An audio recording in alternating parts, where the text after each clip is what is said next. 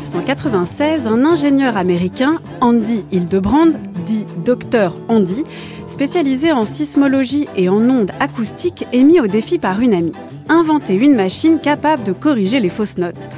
Quelques mois plus tard, naît le logiciel Autotune. Son nom ne vous dit peut-être rien et pourtant, vous l'avez déjà entendu. Ça fait même 25 ans que vous l'entendez partout. Variété, pop et surtout rap, cet outil pour corriger la voix est devenu une esthétique à part entière. Problème, tout le monde s'en sert mais tout le monde le déteste. Alors comment l'autotune a-t-il réussi à être la voix la plus écoutée mais décriée de notre siècle ?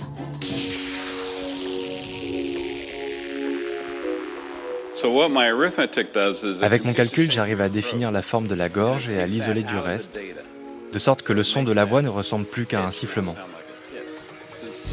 C'est comme si je prenais la tête du chanteur et que je la coupais juste au-dessus des cordes vocales. Ensuite, j'augmente la hauteur de la tonalité et je remets la tête en place.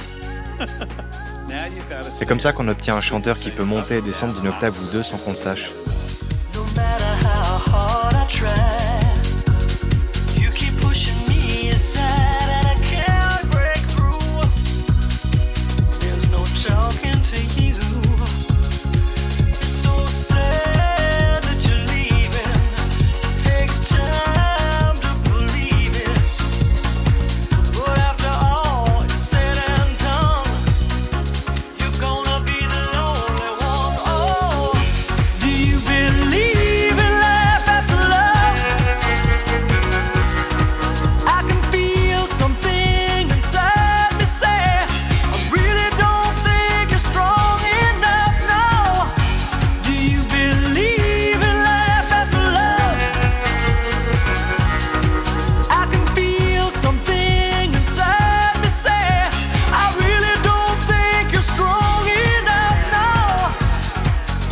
Bonjour Daniel Adjerad. Bonjour. Vous êtes content de commencer avec Cher, Believe ? Ça vous avait manqué ? C'est important de commencer avec Cher parce que c'est quand même le premier morceau où on entend cette utilisation qui sera appelée à être reprise par de nombreux artistes et puis par de nombreux rappeurs comme on le verra. Donc ce titre date de 1998, c'est donc Cher, ça s'appelle Believe, et puis ça va être un usage de l'autotune, alors que l'autotune, comme je le disais en ouverture de l'émission, n'a été créé que fin 96, et donc vraiment racheté par une entreprise en 97, donc ça fait 25 ans qu'on a de l'autotune, et ça fait 24 ans qu'on écoute donc ce titre de Cher. Comment ça se fait que l'autotune, très vite, soit devenu presque un boom dans l'industrie en fait musicale ? Alors, il y a beaucoup de raisons. Peut-être que la plus simple, c'est une raison économique. Parce qu'à l'origine, l'autotune, c'est vraiment un outil qui permet de corriger les fausses notes, comme vous l'avez dit. Donc, ça signifie qu'au lieu de passer beaucoup de temps en studio, de faire 100 prises pour essayer ensuite de mélanger ces prises-là et puis d'avoir un son parfait, là, on prend la voix, on la met dans le logiciel et puis on corrige ça beaucoup plus vite. Donc, en fait, ça fait gagner du temps et donc de l'argent. Alors, Daniel Adjerad, vous êtes professeur agrégé et docteur en philosophie. Vous êtes auteur de Punchline, la richesse d'une énonciation aux éditions Le Mot et le Reste, paru cette année. Quelle définition vous pourriez donner de l'autotune, puisque, vous l'avez dit, c'est d'abord en fait un moyen de corriger la voix, mais il est devenu maintenant presque une esthétique à part entière. Alors, je pense qu'on pourrait reprendre la définition qui est donnée par la commission d'enrichissement de la langue, qui a été donnée en mai 2020, parce qu'on avait marre qu'on utilise autotune. Donc, ils ont dit qu'il faut utiliser une expression française, donc nous, on va garder autotune. C'est vrai, pourquoi autotune d'ailleurs en fait auto...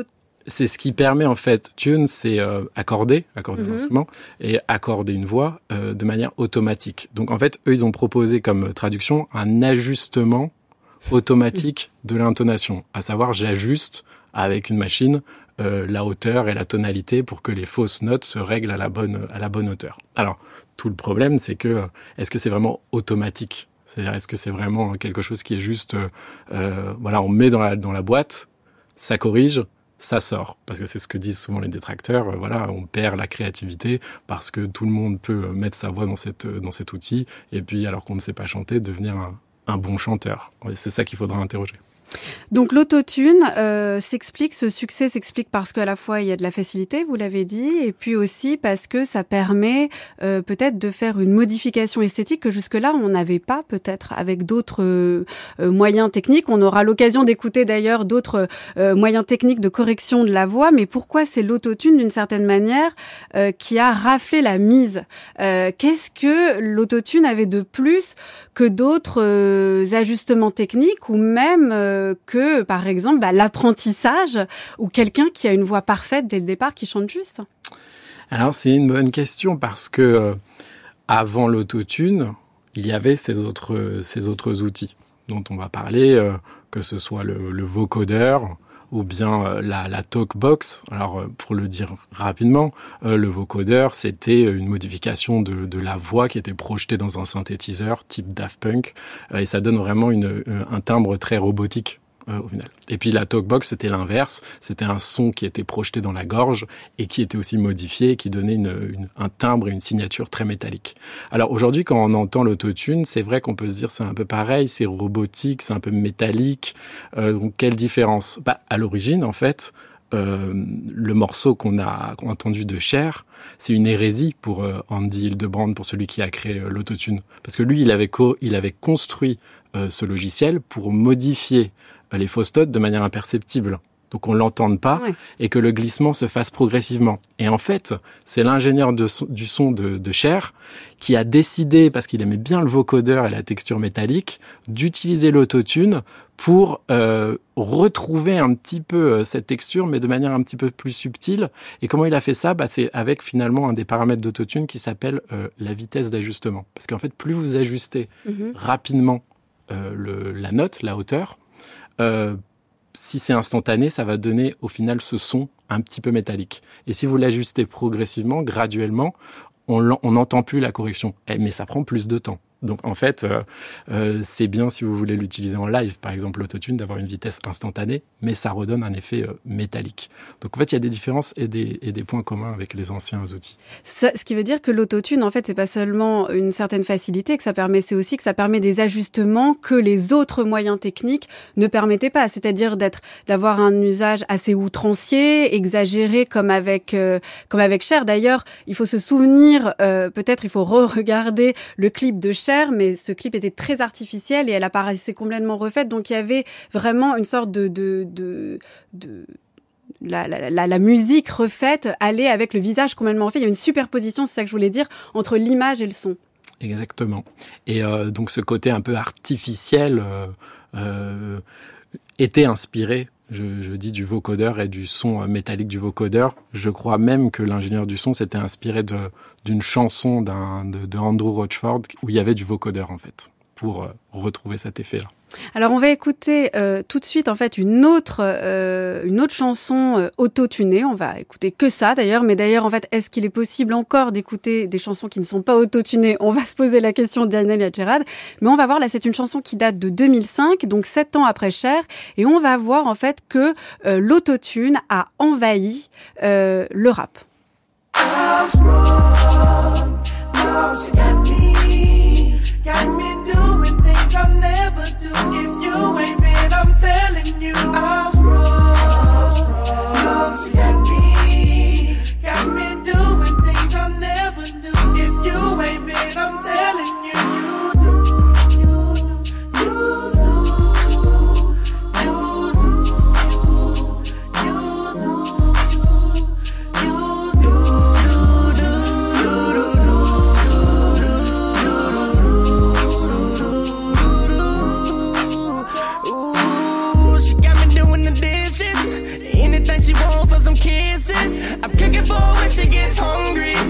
Je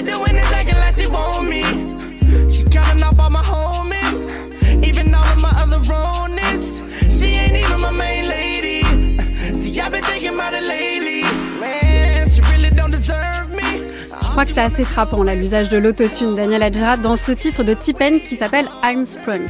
Exactement, c'est un titre qui a lancé le nouveau style rapologique de l'autotune. Vraiment, il a pris cet effet-là. Je crois qu'il s'est inspiré d'une chanson de Jennifer Lopez de If You Had My Love. Il a entendu, il y a 2 notes d'autotune dans If You Had My Love. Mm-hmm. Et il dit, je veux cet effet-là. Il savait pas ce que c'était, donc il a cherché, il a bidouillé.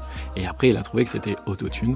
Et donc, mais seulement en 2005 ? Seulement en 2005. Alors, mais qu'est-ce qui s'est passé entre 98 et 2005 ? C'est-à-dire que jusque-là, l'autotune était peut-être, se répandait, mais n'était pas une astuce connue, c'est ça ? Il se répandait, mais dans d'autres genres. Dans la pop, dans le rail, il a été utilisé. Et l'utilisation dans le rap apparaît vraiment à partir de 2005 avec T-Pain. On l'a même appelé le T-Pain Effect, l'effet T-Pain, tellement il avait mis sa patte dessus.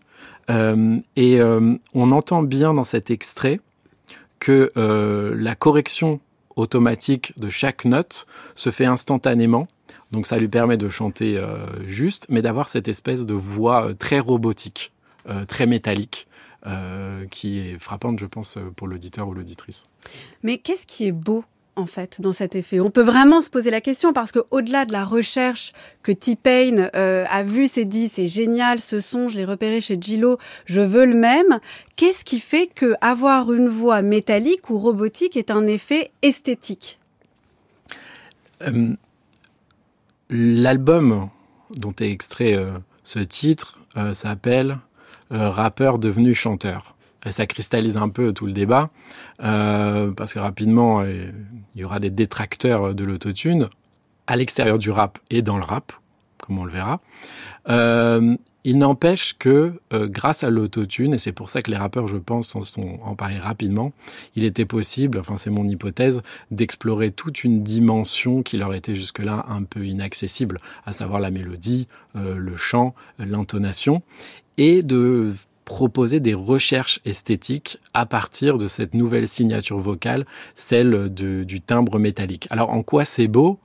Je ne sais pas si c'est la catégorie esthétique du beau qui prime. Là, ça peut être intéressant, en tout cas pour un artiste, d'avoir ce timbre métallique en fonction des idées que l'on a et de l'univers qu'on veut créer, comme on le verra avec certains rappeurs plus tard. Est-ce que, dans le cas de T-Pain, au moment où il va se saisir, s'emparer de l'autotune, c'est une recherche purement formelle qui est en jeu, ou est-ce qu'au contraire, ça va être aussi une recherche de sens ? Est-ce qu'il va vouloir transmettre, exprimer en fait des émotions esthétiques particulières, ou est-ce que c'est plus un plaisir de puriste du son ? C'est formel, mais ça a un intérêt sur le contenu, parce que cette chanson évoque l'envoûtement qu'il a subi de la part d'une femme.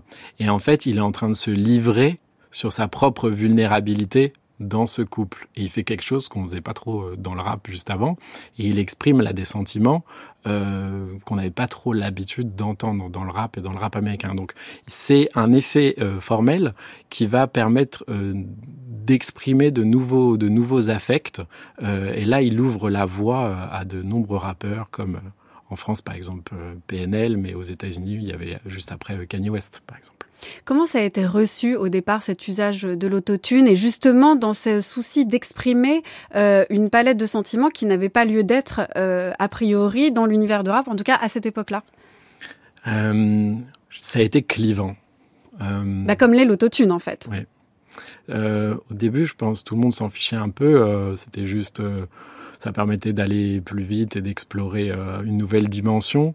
Mais rapidement, comme tout le monde s'en est emparé, ça a énervé beaucoup de gens. Il y a une anecdote comme quoi, je crois que c'est Usher qui, dans un avion, était avec T-Pain et il va le voir et lui dit « T'as tué la musique ». Avec ton truc là, t'as tué la musique, c'est pas possible. Rapidement aussi, je pense qu'on l'entendra, Jay-Z. Jay-Z, il va s'en prendre à l'autotune, il va dire « Vous rappez plus, quoi ». Vous chantez, remettez-vous à rapper et arrêtez d'utiliser l'autotune. Bah justement, on va tout de suite écouter Jay-Z. Ce titre, c'est Death of Autotune. La, da, da, da. Hey, goodbye. Hold up. Only rapper to rewrite history without a pen. No ID on the track, let the story begin. Begin, again. This is anti-autotune, death of the ringtone. This ain't for iTunes, this ain't for sing-alongs. This is Sinatra at the opera, bring a blonde. Preferably with a fat ass who can sing a song. Wrong, this ain't politically correct. This might offend my political connects. My raps don't have melodies. This shit make niggas want go and commit felonies. Get your chain took in. I may do it myself, I'm so Brooklyn. I know we facing a recession, but the music y'all making gon' make it the Great Depression. Or your lack of aggression. Pull your skirt back down, throw a set, man. Nigga, this shit violent. This is Death of Autotune, moment of silence. C'était donc Jay-Z dans son album de 2009 Once Upon a Time. Donc sa chanson, le titre est assez clair, c'est Death of Autotune, mais l'année d'avant, en 2008, Kanye West s'était emparé de l'autotune. On a donc quand même un affrontement entre ces deux rappeurs qui, après, vont collaborer, Kanye West et Jay-Z. Je vous propose, Daniel Adjerad, avant de parler de cet affrontement, qu'on écoute Kanye West qui, un an avant, lui, avait opté pour l'autotune.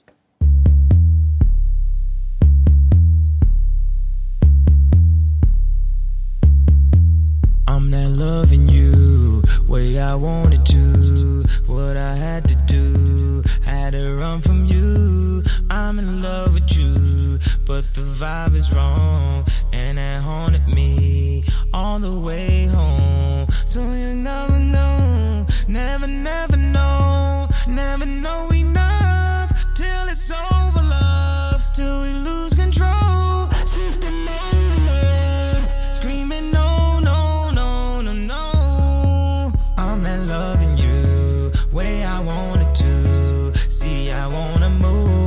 Can't escape from you, so I keep it low, keep a secret code, so everybody else don't have to know. So keep your love.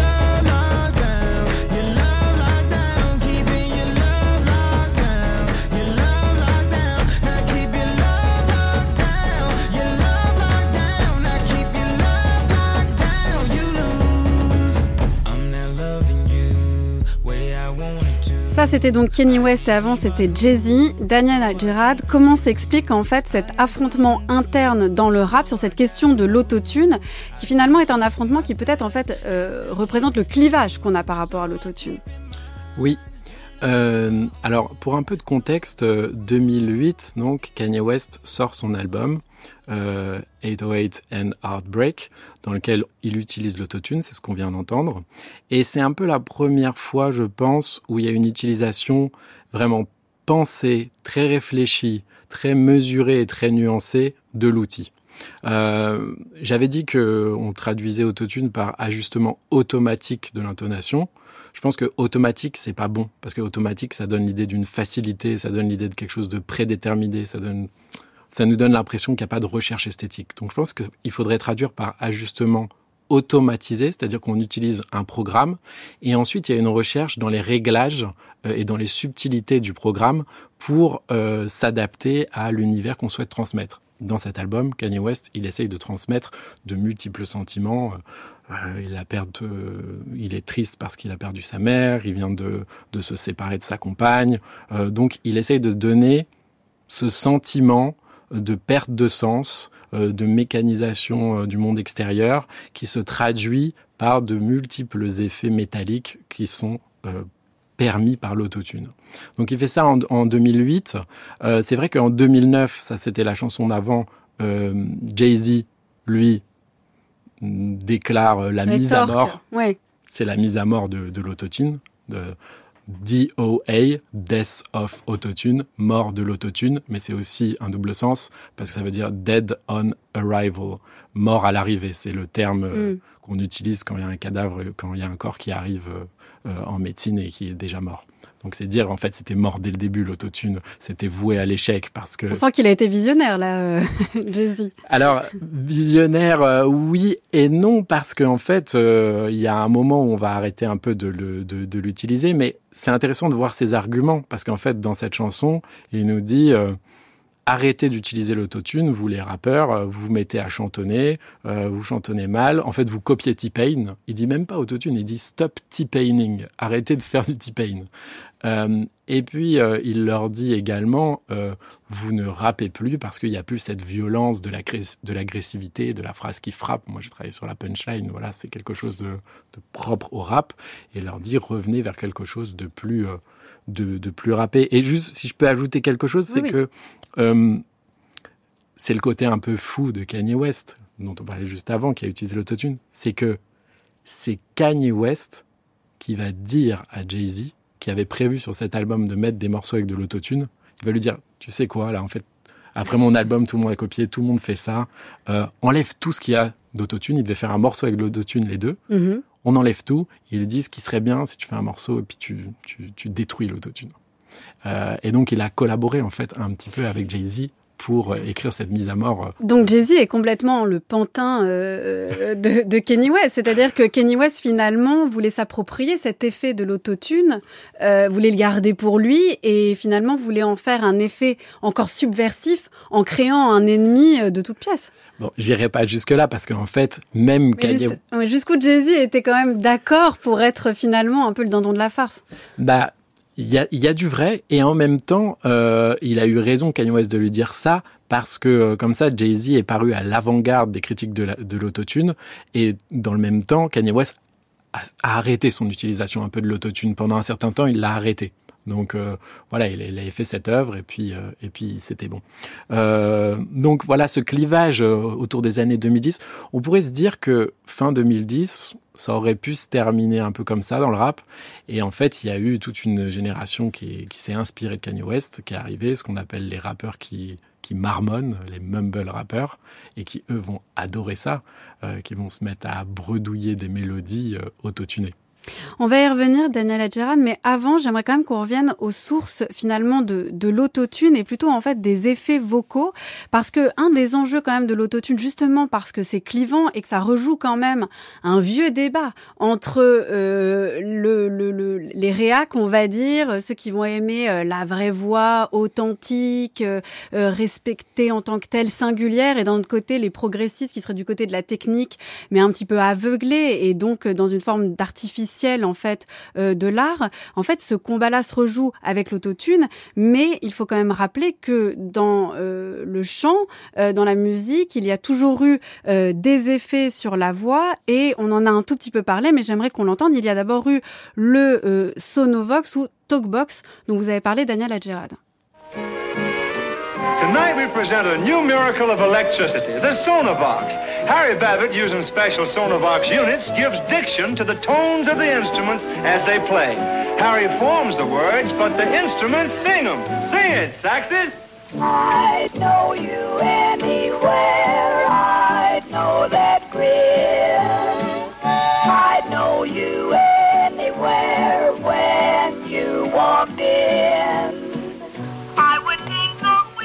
Donc ça, c'était la talkbox ou sonovox. Donc c'est un instrument qu'on met contre la gorge et qui modifie les cordes vocales du chanteur. Donc on l'entend là, en lui donnant une texture robotique. Ça date des années 40, mais beaucoup plus connu, et on a tendance souvent aussi à le confondre avec l'autotune, c'est le vocodeur qui, lui, date de 1968 et qu'on va entendre dans cette chanson ultra connue.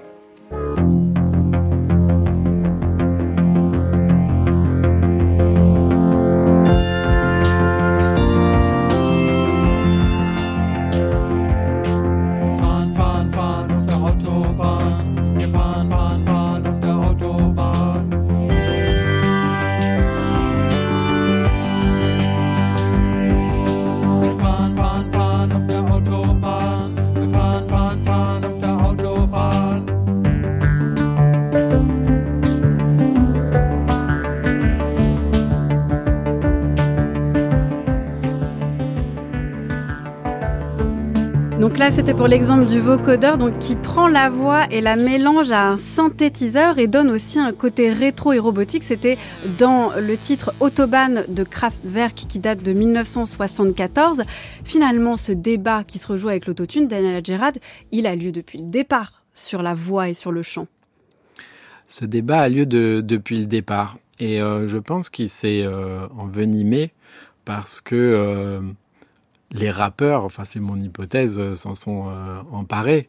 Parce qu'on s'est dit, eux ils savent pas chanter, d'ailleurs ils savaient pas chanter avant, ils avaient besoin de chanteurs ou de chanteuses de R&B pour faire le refrain, c'est bien la preuve qu'ils savaient pas chanter, et là maintenant ils s'en sont débarrassés, ils le font eux-mêmes, donc ça veut dire qu'ils font quelque chose qu'ils ne savent pas faire, ils ne savent pas chanter, et donc c'est de la triche, et c'est plus de l'art. Donc je pense que ceux qui critiquent l'autotune, ça les a particulièrement énervés que le rap s'en empare et se mette à chanter ces ballades métalliques.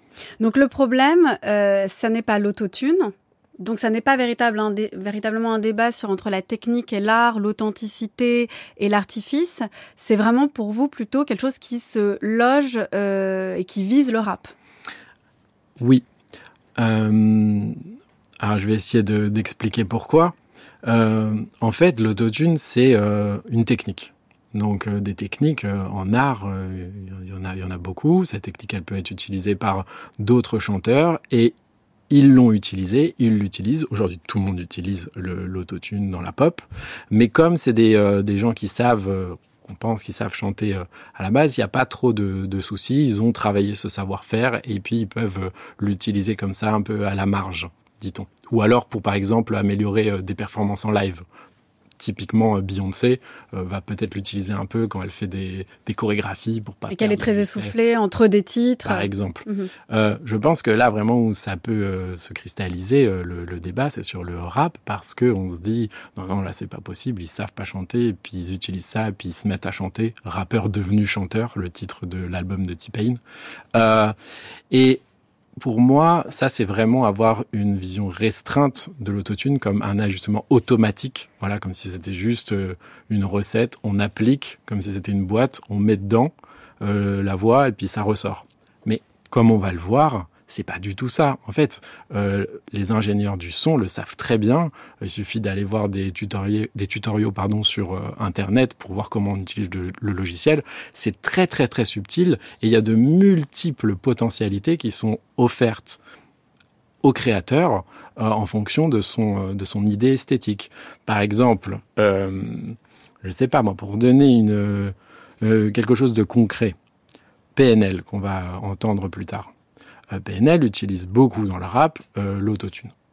Je pense que PNL utilise l'autotune de manière intéressante et esthétique parce qu'il joue sur l'une des possibilités qui est offerte par l'autotune, à savoir donner une voix quasiment surhumaine ou inhumaine, quelque chose de vraiment trop parfait. En fait, l'autotune permet d'avoir un son qui est parfait. Or, aucune voix humaine ne serait parfaite. Et ce degré d'impeccabilité qui donne quelque chose de sublime, peut-être de plus qu'humain, de divin ou de trop sauvage, avant l'homme ou au-dessus des hommes, ça c'est un potentiel que PNL a découvert.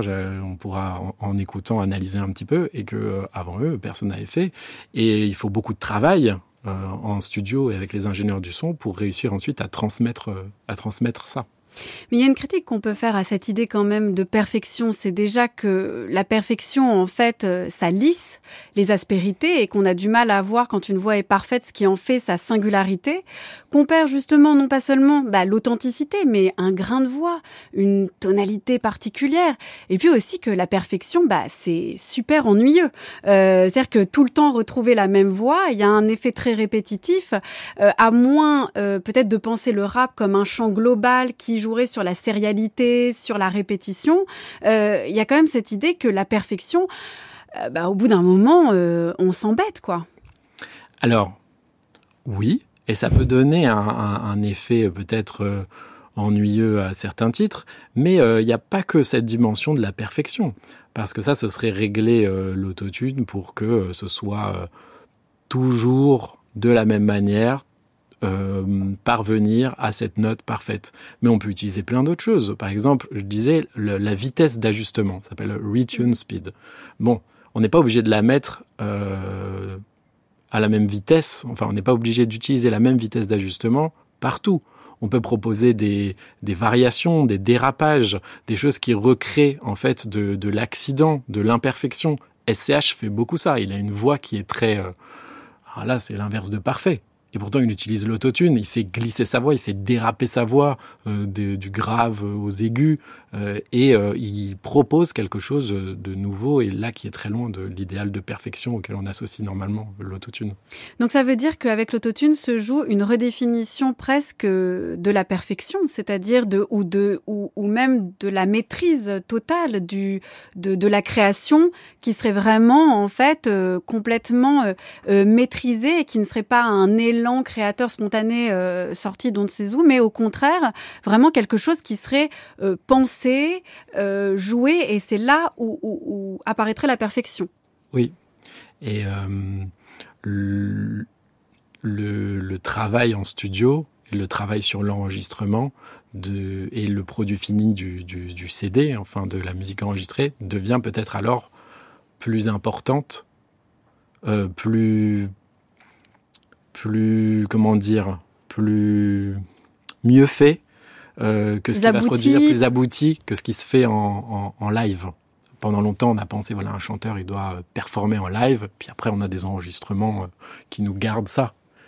Là, il y aurait un travail vraiment d'orfèvre, très minutieux, en studio, pour produire cet album enregistré. Et après, on se débrouille pour, en live, essayer... D'être au niveau de l'album.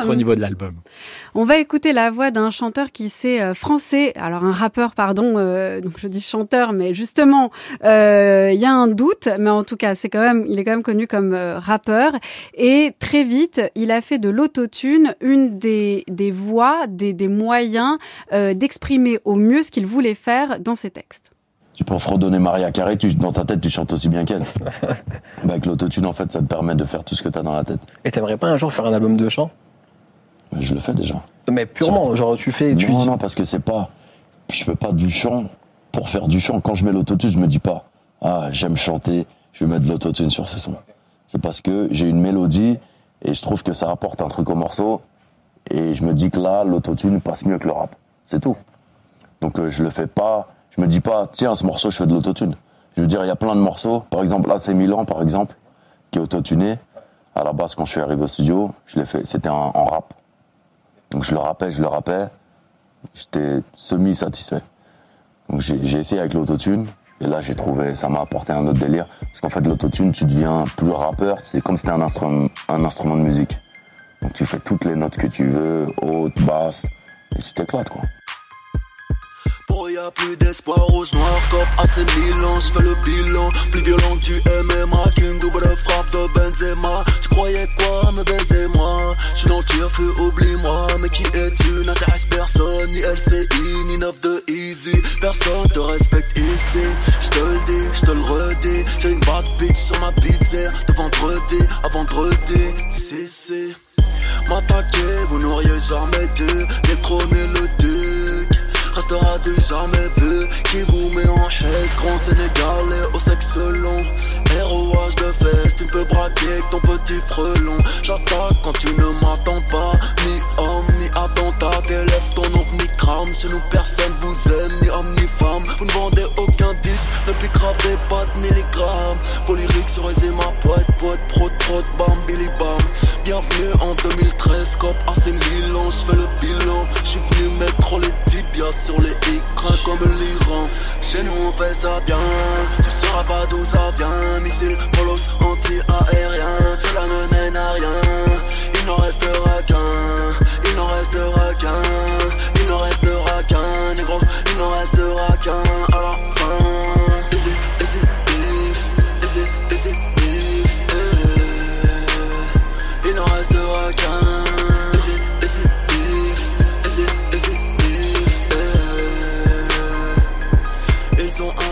Booba, indépassable quand même sur l'autotune, et avec ce titre Assez Milan dont il parle dans l'archive juste avant, archive de 2017, dans laquelle il raconte donc pour son album futur et ce titre Assez Milan qu'il a eu besoin de l'autotune. Ça marchait pas en version rappée et il se dit je vais passer à l'autotune. Et c'est très intéressant parce que le journaliste lui dit est-ce que vous voulez faire un album de chant, il lui dit j'en fais déjà un, et après il dit mais non. mais quand même le doute est effectivement permis sur peut-être aussi ce qui traverse le rap en termes de travail sur la voix, à savoir est-ce que c'est du chant, est-ce que c'est de la poésie, est-ce que c'est du slam, et finalement apparaît grâce à l'autotune tout ce travail sur la voix que permet le rap. Oui. Moi, mon hypothèse dans mon ouvrage, c'est de dire que le rap se définit par la phrase qui frappe. Et donc, la phrase qui est frappante, traditionnellement, c'était les rimes équivoques, c'était les doubles sens, doubles significations. Ça pouvait être les allures, c'est-à-dire les rythmes différents. On voit qu'avec l'autotune, en fait, il y a tout un continent qui s'ouvre aux rappeurs, qui est celui de l'intonation. Parce qu'une phrase frappante, c'est aussi une phrase, pour moi, qui résonne. Donc cette idée de phrase qui résonne, qu'on ne cesse d'entendre en boucle dans sa tête, il parle de ça, Booba, la mélodie qu'il a dans sa tête, la ritournelle qui tourne. L'autotune permet en fait, par ces espèces d'ajustements un peu douteux, qui ne plaisent pas trop aux vrais chanteurs, de produire d'autres phrases frappantes, des mélodies frappantes, qui seront explorées par toute une série de... je dirais d'héritier, parce que Booba, c'est quand même, rendons-lui, d'avoir popularisé l'autotune en France. C'est lui, hein, 2008. En même temps que Kanye West, en fait. En même temps que Kanye West sur 09. Alors après, les experts vous diront qu'il y a des précurseurs. Et donc... il y a qui comme précurseur en France ? 2002, ça se bat entre deux rappeurs, mais qui sont moins connus du grand public. Il y a Tequila Tex en 2002 sur Helium Liquide, il l'utilise et puis il décrit une espèce de trip sous drogue. Et là, il y a beaucoup d'autotune. Et au début de l'année 2002, il y a un rappeur qui s'appelle James Delec sur un titre qui s'appelle AR, qui l'utilise un tout petit peu aussi. Donc, mais on a retenu... et à juste titre, Booba, parce que c'est vraiment lui qui l'a popularisé avec certains titres comme Illégal, par exemple, sur 09. Vous avez dit, Daniel Adjerad, les vrais chanteurs. C'est-à-dire que c'est pas tant pour vous reprendre sur le côté l'artifice ou pas, mais c'est vrai que persiste ce préjugé que il y a ceux qui chantent avec leur voix et ceux qui ne chantent plus avec leur voix. Et pourtant, ça reste bien leur voix, l'autotune. Est-ce que c'est une voix qui est complètement créée, ex nihilo, ou au contraire, est-ce que c'est leur voix qui est modifiée ? Est-ce que c'est comme on l'entendait dans l'archive de début du créateur de l'autotune, Andy Hildebrand, à savoir, en fait, on lui coupe la tête au chanteur, on lui met une voix et on lui rajoute la tête, ou est-ce que c'est un mélange des deux, vous voyez, entre la voix quand même du chanteur, ou est-ce que c'est vraiment une création pure et simple ? Je pense que c'est un mélange des deux, et puis ça dépend aussi de l'artiste. De ses capacités sans autotune, ça dépend. Il n'en demeure pas moins que même si l'autotune modifie un peu le timbre, il faut quand même avoir une signature vocale, je trouve, à l'origine. On ne va pas créer non plus totalement la signature, on va la modifier, on va la robotiser, on va la métalliser, on va l'abîmer ou on va la rendre parfaite, peu importe. Il y a de multiples couleurs sur la palette qui sont rendues possibles par ce logiciel. Mais je pense qu'il faut quand même à l'origine cet input, quoi, cette signature propre à l'artiste. Et puis, est-ce que c'est pas aussi une manière de revenir sur cette idée de vrai chanteur ? Est-ce que finalement, un vrai chanteur, ça existe ? Il n'y a pas aussi le mythe du chanteur qu'on découvre, une voix incroyable comme ça et qui n'aurait pas travaillé. Finalement, qu'est-ce que ça veut dire vrai ? C'est-à-dire, il y a toujours du travail, il y a toujours, en fait, on l'a vu avec les autres techniques vocales, il y a toujours, en fait, quelque chose qui vient, en fait, masquer le naturel. Et puis, d'autre part, est-ce que c'est pas le faux qui serait devenu aussi une forme de vérité, en fait, de l'art ? Je suis assez d'accord avec ça parce que tout chanteur, bien évidemment, a un savoir-faire qui a été acquis, parfois difficilement. Et puis même, aujourd'hui, même les chanteurs qui, sans artifice, sans programme, chantent juste, parce que c'est ça en fait, c'est chanter juste. Ils utilisent l'autotune. Je pense que si on faisait une enquête pour savoir qui n'utilise pas l'autotune aujourd'hui dans l'industrie musicale, il n'y aurait pas grand monde. Ce qui me plaît aussi dans l'autotune, c'est que ça scandalise encore. C'est qu'il y a des gens qui écoutent Une voix autotunée, c'est... Comment tu peux aimer ça? C'est autotuné. Oui, bah... C'est comme changer de micro. Comme invention, c'est aussi fort que la pédale de distorsion pour une guitare, quoi. C'est un outil vraiment incroyable. Il faut savoir l'utiliser en même temps. C'est pas donné à tout le monde. Bon, il y a aussi, bien sûr, PNL, qui autotune énormément. J'adore.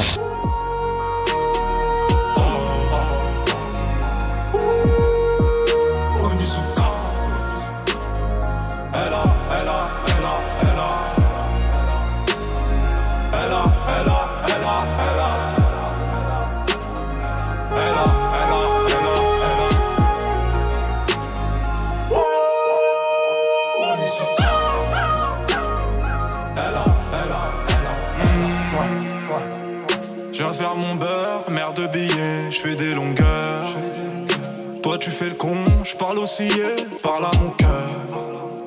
Belle écho douce, belle écho ou la Zumba. La street c'est fou, je fais le tour de la ville, Onizuka. Comme Yakuza, comme GTO. Il pleut des balles à la météo. Je vois pas d'étoiles à part Othello. Elle a plus gros que Gillo. C'est Onizuka de PNL. Juste avant, c'était la voix de Philippe Catherine qui, lui, on l'a entendu, adore l'autotune. C'était dans une interview pour Click le 10 juin 2019. À l'inverse d'un autre chanteur français, Bertrand Burgala, qui, lui, déclarait en 2011 « Je refuse complètement son utilisation de l'autotune. Du coup, on trouve mes productions approximatives, mais je l'assume totalement de la même façon que Photoshop fausse notre regard sur la beauté. L'autotune change notre écoute de la voix humaine. » Et c'est vrai que l'autotune permet d'approcher la voix humaine d'une autre manière, on l'entend, Daniel Adjerad, mais on pourrait aussi effectivement le comparer à Photoshop, non pas forcément dans la production d'une voix standardisée et d'une image standardisée, mais aussi un effet presque hypnotique, planant en fait, d'une chose sans aspérité. C'est l'effet qui est produit dans les œuvres de PNL. S'il y a un mot, c'est ça, c'est planant. Quand on écoute PNL, moi je trouve que leur formule, elle est pas mal. Ils disent « j'emmène la misère en balade ». Emmener la misère en balade, c'est double sens. Je sors un peu de mon quotidien où je suis incarcéré pour aller faire une promenade. Et puis aussi, je me mets à chanter en fait la misère, c'est-à-dire à la survoler, à essayer de la voir, à essayer de m'élever, de comprendre tous ces sentiments qui s'emparent de moi pour les voir un petit peu de haut. En essayant de non pas de glorifier, mais de se faire un nom en devenant un artiste. Donc emmener la misère en balade en la chantant. Et l'autotune sert, parce qu'en fait, ça donne une voix plus qu'humaine. Vous savez, il disait, la voix n'est plus humaine, ça change notre perception de la voix humaine. Là, il y a une voix un peu comme ça, planante, un peu divine, je sais pas moi, un côté béatitude, ou une voix inhumaine. Là, on l'entend sur Onizuka, les cris animaux. Il parle souvent de Mougli. Il y a un beau passage dans une autre chanson, je crois que c'est Abonné, il dit « Écoute le cri de Mougli, la misère m'a appris à muer ». Alors en fait, écoute le cri de Mougli, c'est ça, c'est l'aspect sauvage dont il essaye de s'extraire en apprenant. Onizuka, c'est un professeur dans les mangas, donc il essaye d'apprendre et d'enseigner à ses auditeurs. Et la misère m'a appris à muer, à changer, à devenir autre chose, et à muer au sens de ma voix change. Et là vraiment, on retrouve l'idée de l'autotune qui doit essayer d'harmoniser, comme quand on mue, on essaye de retrouver une voix à peu près juste, qui a ses petits défauts et ses petits couacs. Ce qui est intéressant sur l'idée de surhumain, en fait, c'est qu'on se demande si c'est vraiment un idéal de perfection qui est demandé ou au contraire une nouvelle définition de l'humain, parce que il y a d'autres titres autotunés où on en vient à une perte de signification et on en revient presque à quelque chose de pré-humain, c'est-à-dire qu'on en revient presque au premier mot. D'ailleurs, on parle de Mougli ou d'une forme de bestialité. Il y a quelque chose de l'ordre de la pré-signification. Et cette voix qui est métallisée, qui est presque déformée, nous fait oublier presque pas nous fait pas atteindre le surhumain, mais la pure humanité, quoi, le premier pas de l'humanité. Ouais, le premier cri. C'est ça, et donc on arrive en deçà des mots, et c'est pour ça que toute cette génération d'artistes, de rappeurs explore ce continent, je dis, de l'intonation, du timbre, et laisse un petit peu de côté les mots et le texte écrit, ce qui a pu hérisser les poils des rappeurs classiques d'une autre génération qui, eux, veulent un texte bien écrit, à double sens et avec des rimes. Donc en ce moment, par exemple, la tendance du rap, donc il y a toujours l'autotune qui, dans la chanson, est utilisée comme un outil de correction, mais là, dans le rap, l'autotune, la tendance en ce moment veut que l'autotune soit vraiment un outil de production esthétique qui va désarticuler le langage. C'est ça, en ce moment, on n'est pas sur des chanteurs à texte, on est vraiment sur des chanteurs à son, on pourrait dire, des rappeurs à son. Je trouve que ça s'illustre bien. Le bon exemple, c'est Laylow, parce que Laylow désarticule complètement le langage, et son album Trinity, du personnage de Matrix, essaye vraiment comme ça de casser le texte pour revenir juste à une expression des sentiments. L'album, en fait, est construit comme un générateur de sentiments et d'affects artificiels. C'est comme ça, il y a une introduction et c'est expliqué comme ça. Et en fait, on lui envoie des émotions, et ces émotions correspondent à des titres. Et en fait, c'est comme si chaque titre avait un effet d'autotune différent qui permettait de retrouver des émotions différentes, que ce soit la rage, la mélancolie, la gratitude. Laylow, il a ce côté vraiment décrire la mécanique, je dirais, des sentiments, tous ces sentiments auxquels on est soumis comme programmés, et on retrouve le côté informatique. Eh bien, on va tout de suite écouter justement Laylow, c'est un extrait de Piranha Baby.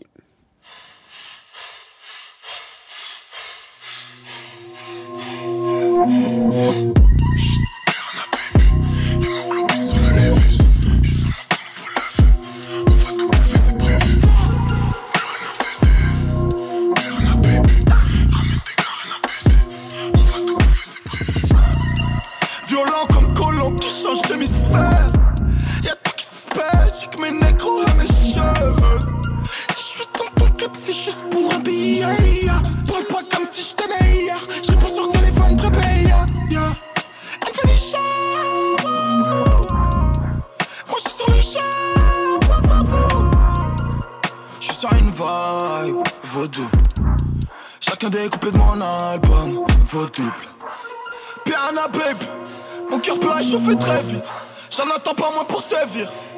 Deux fois plus chaud, je suis agressif. Bitch is naked. J'arrive en fond, c'est qui prépare le liquide. Je vais pas rester 10 piches, donc j'augmente la pression, les chiffres et la pitch.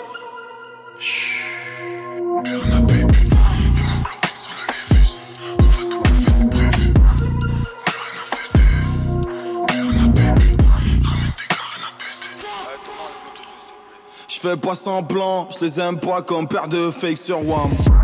Et ça y est, on a perdu l'autotune sur cette chanson de Laylow, Piranha Baby. Vous dansez, Daniel Adjerad, vous adorez ce titre. Vous m'avez vraiment bien dit, écoutez bien, il dit « Vas-y Thomas, enlève l'autotune », mais c'est vraiment presque imperceptible dans la chanson. Et c'est vrai qu'il y a un jeu, comme vous me le disiez, entre d'abord l'autotune à fond, avec vraiment des effets, des poussées d'autotune, après c'est rabaissé très vite, et là, une perte de l'autotune d'un coup. Le titre illustre parfaitement en fait ce que j'essayais de dire sur l'expression des sentiments. Ici, c'est le sentiment de la rage. Donc la rage, c'est un sentiment qui est propre au rap. Et on voit toute une première partie de la chanson où ça commence dans le chuchotement, comme des silences un peu trop pesants quand on a quelque chose à dire. Ça passe dans les cris, donc le cri de rage quand on n'en peut plus. Et la deuxième partie, qui arrive après ce basculement et l'adresse de Laylow à son ingénieur du son où il dit « enlève l'autotune », et il se remet à rapper avec la rage habituelle du rappeur qui kick, qui envoie des punchlines, qui n'utilise pas de déformation de la voix. Donc c'est un peu comme si Laylow, sur ce titre, nous disait de toute façon, depuis le début du rap, l'intonation du rap, c'est une intonation rageuse, et on peut aussi la retrouver et l'explorer, cette intonation rageuse, grâce à l'autotune et à ses effets que j'ai décrits. Donc ça veut dire aussi que l'autotune permet de lutter contre deux clichés à l'égard du rap. C'est quand même déjà que ce soit pas un espace de sentimentalité et de nuances, de subtilité, mais aussi que ce soit un espace un peu monocorde. Parce que c'est vrai qu'il y a certains textes de rap, en tout cas je dis textes de rap, mais en fait je devrais dire donc chansons de rap, dont le texte en fait est dit d'une certaine manière, et ça a complètement une importance d'être dit de cette manière-là, mais peut paraître effectivement répétitive, avec des samples qui sont toujours les mêmes ou similaires. Je pense notamment au rap des années 90, début 2000, et puis ça va un petit peu se perdre, où on a toujours le petit piano qui revient, et puis on a toujours le texte qui se veut travailler, qui ressemble presque à de la poésie, mais qui essaye presque en fait d'être... De s'élever en fait au rang de poésie, plutôt que d'assumer un côté ce qu'apporte quand même la chanson de rap en plus, c'est à savoir d'être dite, à savoir d'être parlée et même criée et même je sais pas comment dire ronchonnée. La texture du son devient très importante pour toute cette génération qui utilise l'autotune, et le clivage se fait là, c'est une querelle esthétique en vérité. Est-ce que le travail sur les rimes, les rythmes et les significations, c'est-à-dire le texte, est suffisant, ou bien, comme le pensent tous ceux qui arrivent avec les rappeurs qui se mettent à marmonner, est-ce qu'il y a tout un aspect aussi très important dans la texture du son qui interpelle l'auditeur ? Et ce travail sur la texture du son, pour qu'il ne soit pas monotone, qu'il ne soit pas atone, on peut... utiliser cet ajustement, non pas automatique, mais cet ajustement automatisé de l'intonation qui est l'autotune. Et qu'est-ce qui reste alors du sens en fait, parce que est-ce qu'on n'attend pas aussi à d'un art qu'il nous délivre un message en fait, ou qu'il soit compréhensible, ou qu'il y ait quelque chose qui se comprenne, qui se transmette. Je me fais l'avocat du diable, hein. Bien sûr. Je pense qu'il faut traiter les rappeurs comme les peintres. On n'est pas obligé de faire un tableau qui représente quelque chose. On peut faire un tableau abstrait. On peut faire du rap abstrait. Il n'y a pas de souci. Et puis ce que j'ai essayé de montrer, c'est que malgré tout, ça restait une expression de quelque chose. Ça exprime déjà des sentiments, chose qui était pendant longtemps un peu, exploré, mais pas vraiment développé par les rappeurs. Donc voilà, je pense que le rap, grâce à l'autotune, peut faire sa révolution et perdre son côté simplement peut-être figuratif. Et l'autotune, pour dans la suite du rap, vous le voyez comment, ou dans l'usage justement de la chanson ? Est-ce que vraiment, en fait, là, on n'a pas aussi atteint le maximum des possibilités que permettait l'autotune, ou alors c'est des possibilités infinies, et même sur le côté, est-ce qu'on peut pas s'en lasser finalement de l'autotune ? Est-ce que c'est pas un effet de mode ? Ça va durer 15 ans, et puis après, on va trouver autre chose.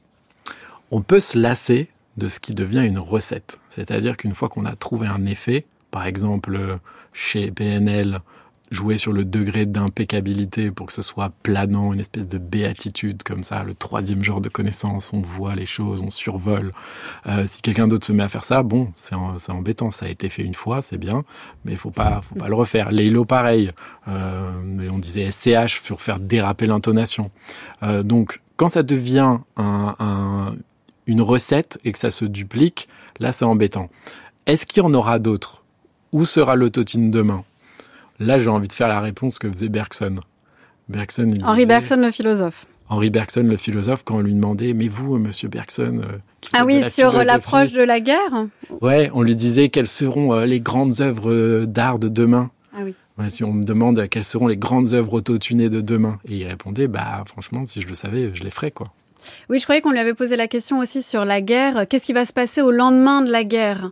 Et il disait, effectivement, si je vous dis maintenant ce qui va se réaliser, ça ne sera plus impossible. Ou l'inverse. Il démontrait très bien sa théorie entre le possible et le réel à partir du fait qu'on ne puisse pas se projeter. En tout cas, ce qu'on peut dire à l'heure actuelle, Daniel Adjerad, à propos de l'autotune, maintenant qu'on a fait quand même un parcours de l'autotune, on va s'arrêter sur un usage qui date de 2016, donc qui n'est pas pas complètement récent, mais c'est là quand même où on en est de cet usage-là. C'est ce qu'on appelle donc le mumble rap. Donc c'est quoi, du rap désarticulé? Ce qu'on disait, c'est-à-dire, à savoir, il reste plus que il y a plus rien de la signification. C'est un rap un peu bouilli, quoi, un rap qui marmonne. On n'entend pas bien les articulations, donc on n'entend pas bien le texte. Il y a de la friture sur la ligne. D'ailleurs, la chanson qu'on va passer, je crois, c'est ça. Pick up the phone. Ouais, décroche. Il appelle quelqu'un, décroche pas. C'est une communication empêchée. Personne ne répond. Donc ça dit quelque chose, peut-être aussi. Du devenir de nos sociétés. Bon, on va écouter cette chanson. Oui. Bah, je vous remercie maintenant, Daniel Adjerad. De vous, on peut lire Punchline, La richesse d'une énonciation, c'est paru aux éditions Le Mot et le Reste. Et on peut lire aussi Deleuze aux éditions Ellipse Collection, c'est paru en 2017.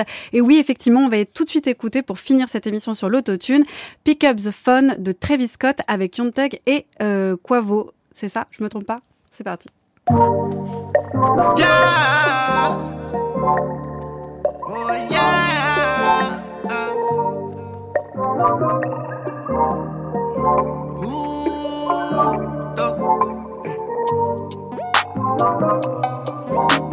yeah. Travis Scott, Tugger, baby.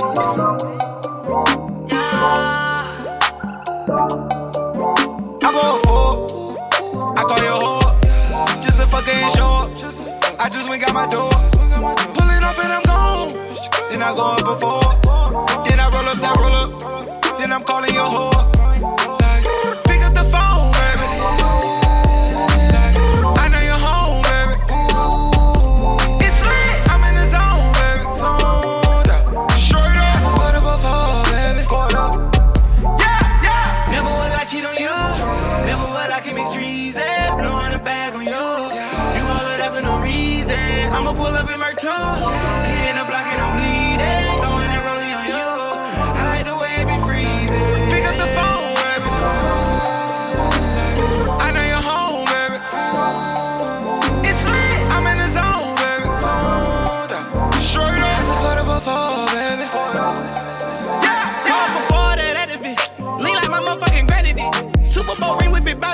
I stacked it up, now I'm just barely living. Got screws in my mouth, I'm just prepping it. I'm fucking this cash, I'm not celibate. I'm packing it out like a reverend. I need all this cash, I got hella kids. I'ma play dumb and get left in the middle. Back the fuck up, you too little. Hit him with three like a miller.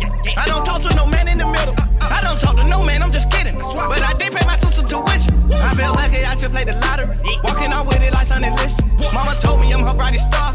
Mama told me don't hate on the law. Because everybody got a job. Because everybody wanna be a star. Real shit. Please believe every motherfucker around here wanna be a part. She gon' do anything in her power to be with your boy. Pick up the phone, baby. I know you're home, baby. It's lit. I'm in the zone, baby. Straight up. I just bought up a phone, baby. Yeah, yeah. Never will I cheat on you. Never will I keep it greasy. Blowing a bag on you. You all of that for no reason. I'ma pull up in Mertu, hitting the block and I'm bleeding. Throwing that rollie on you. I like the way you be breathing. Pick up the phone, Macaulay cooking, baby, I'm alone. I thought I was right, then I had to man up, I was wrong. I hate when we fight. She in love with the pipe. I draped her up in ice, I put my phone ice. Birds in the trap, sing by McKnight. Ferguson and codeine, please don't take my life. She had a dream with Celine, so I bought it twice.